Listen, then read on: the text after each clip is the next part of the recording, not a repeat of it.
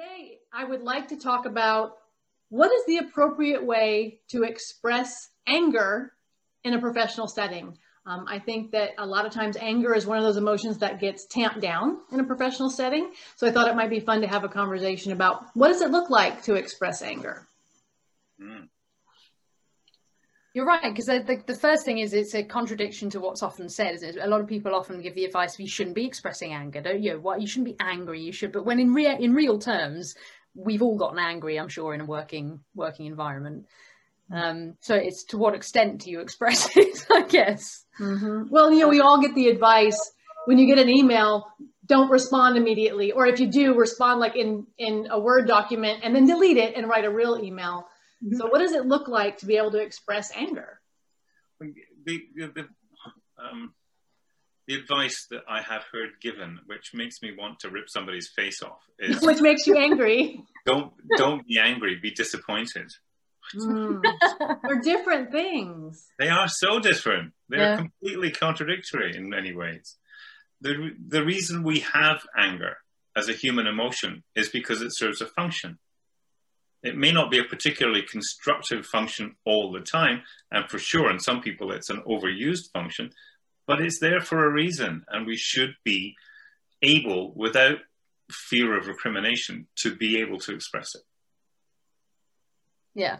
However, it is. I was going to say, but. yeah, there's a huge but in there.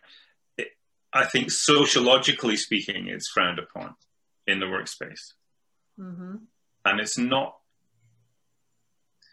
it's a societal thing rather than a, a functional human thing. This this damping down of, of anger. It's the retribution bit, isn't it? Without fear of retribution, yeah, there is retribution, and that's why we're not allowed to use it in those contexts. You think no one's allowed to use it? Well, actually, it, it's the some some of it is about the unreasonable man, isn't it? Mm. That nothing ever changes unless there is an unreasonable man, person, apology, person. Mm-hmm. um, and by being unreasonable, you therefore make change because you say no, I will not accept. I will not accept that. Mm-hmm. And I have had bosses and I've had people who work for me who are the unreasonable person. And yes, it does. It does work really well. But you have to have your reasons for it, your reasons for saying no, and you shall not pass. How much risk? You're right. How much risk is there professionally to being that person? Say that again, Robin. Sorry, what? How much risk is there to being that unreasonable person professionally? I think because surely by, by definition, if you're actually being unreasonable, there's stacks of risk and you shouldn't do it because don't be unreasonable. If you're angry, that's not unreasonable. Uh, you know, Katy, like you say, if, if you've got valid reason, because for me, I think if, yeah, like in answer to the, like the overarching question of how to express it, I think it's okay to just say it. Um, if you're that angry that you're wound up like a spring and frankly you've got to leave the room, say so. You say I'm I'm I'll be honest, I'm I'm angry, but I do want to continue the conversation, but I've got to take myself off for a couple of minutes and then come back. And then say, I am angry and let me tell you why. And then formulate an argument because if yeah, if you're just banging and crashing around and hurling abuse, unreasonable, and that's that's not okay. Mm. Whereas if you have good reason to be angry, then the way to express it is to is to explain what's what it is exactly that's made you made you angry. I think you have to be very careful about um, just saying blanket, I'm angry or whatever. I think there there are kinds of anger. There's reactive anger where somebody does something that makes you angry, and there's there's frustration anger, and there's re- resentment anger, and there's all kinds of other things that can be genuine, legitimate anger but for a variety of different reasons, some of which are self generated and some of which are generated externally. And of course, you're going to treat those in a different way, but they're also going to be triggered in different ways mm. and they're going to express themselves in different ways. Mm. And actually, some of those probably should be buried. Yeah, like you say, yeah. if, you know, you kind of think, okay, am I actually past the point where I do need to mention it, or am I just, and, and, you know, is it enough for me to just kind of go, I'll put a lid on it. It's not worth it. Pick your battles, that kind of thing. Mm. Very much so. And I think teaching people to pick their battles is a skill you know of of having some of those conversations of do you want to die in a ditch over this? Sometimes yes you really really do. And that's when you can be the unreasonable person. Um, but it's um, the Brené Brown thing of the story i'm telling myself. Sometimes yeah. that anger can come from there can't it right. Yeah. yeah. so how do you tell the difference? How would it how would we um, teach someone or show someone when is it appropriate to be angry and when is it stuff you're making up yourself and you have to own that? How do you tell the difference?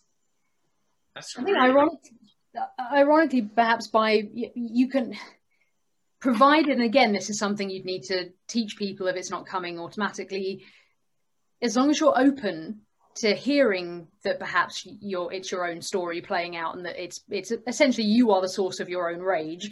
Um, mm-hmm. as long as you're open to hearing that the solution is to say what you're angry about so that somebody can hold up a mirror and go eh, you know and then then you'll know. And then you can as long as you're open to hearing that response you can go oh yeah that is that is me a little bit sorry. However i do still think this. And then you've got a conversation which diffuses the the anger. Mm. um, but it still comes down to vocalizing it, I think. So it sounds like what we're saying is having the ability to a first recognize your anger 1st mm-hmm. And I think that a lot of times for a lot of people, that anger just comes spilling out before they realize, hey, I'm angry.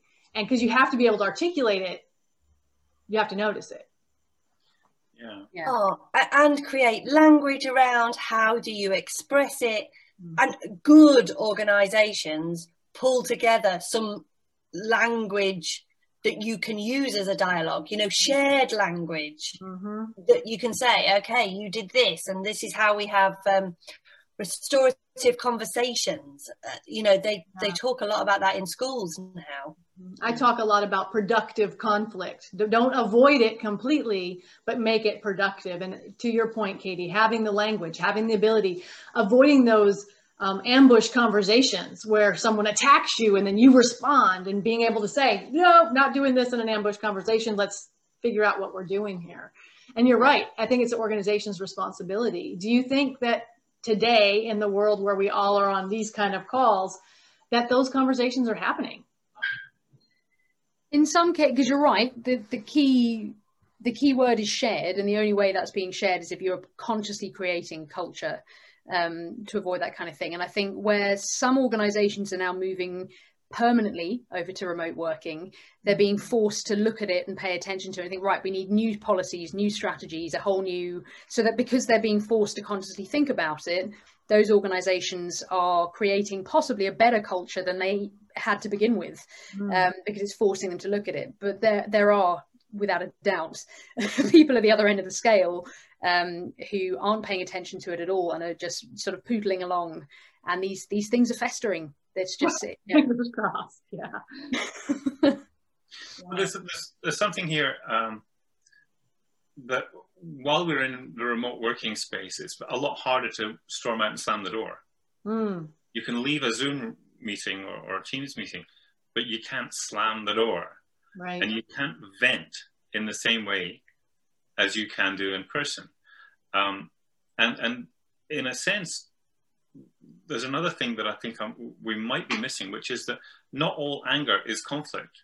You know, it's not always two sides. It's not always a bunch of people against one or one against one. Sometimes you're just angry at, at the world or at yourself. And that story is just as real as if you have conflict, but there's no one to push against.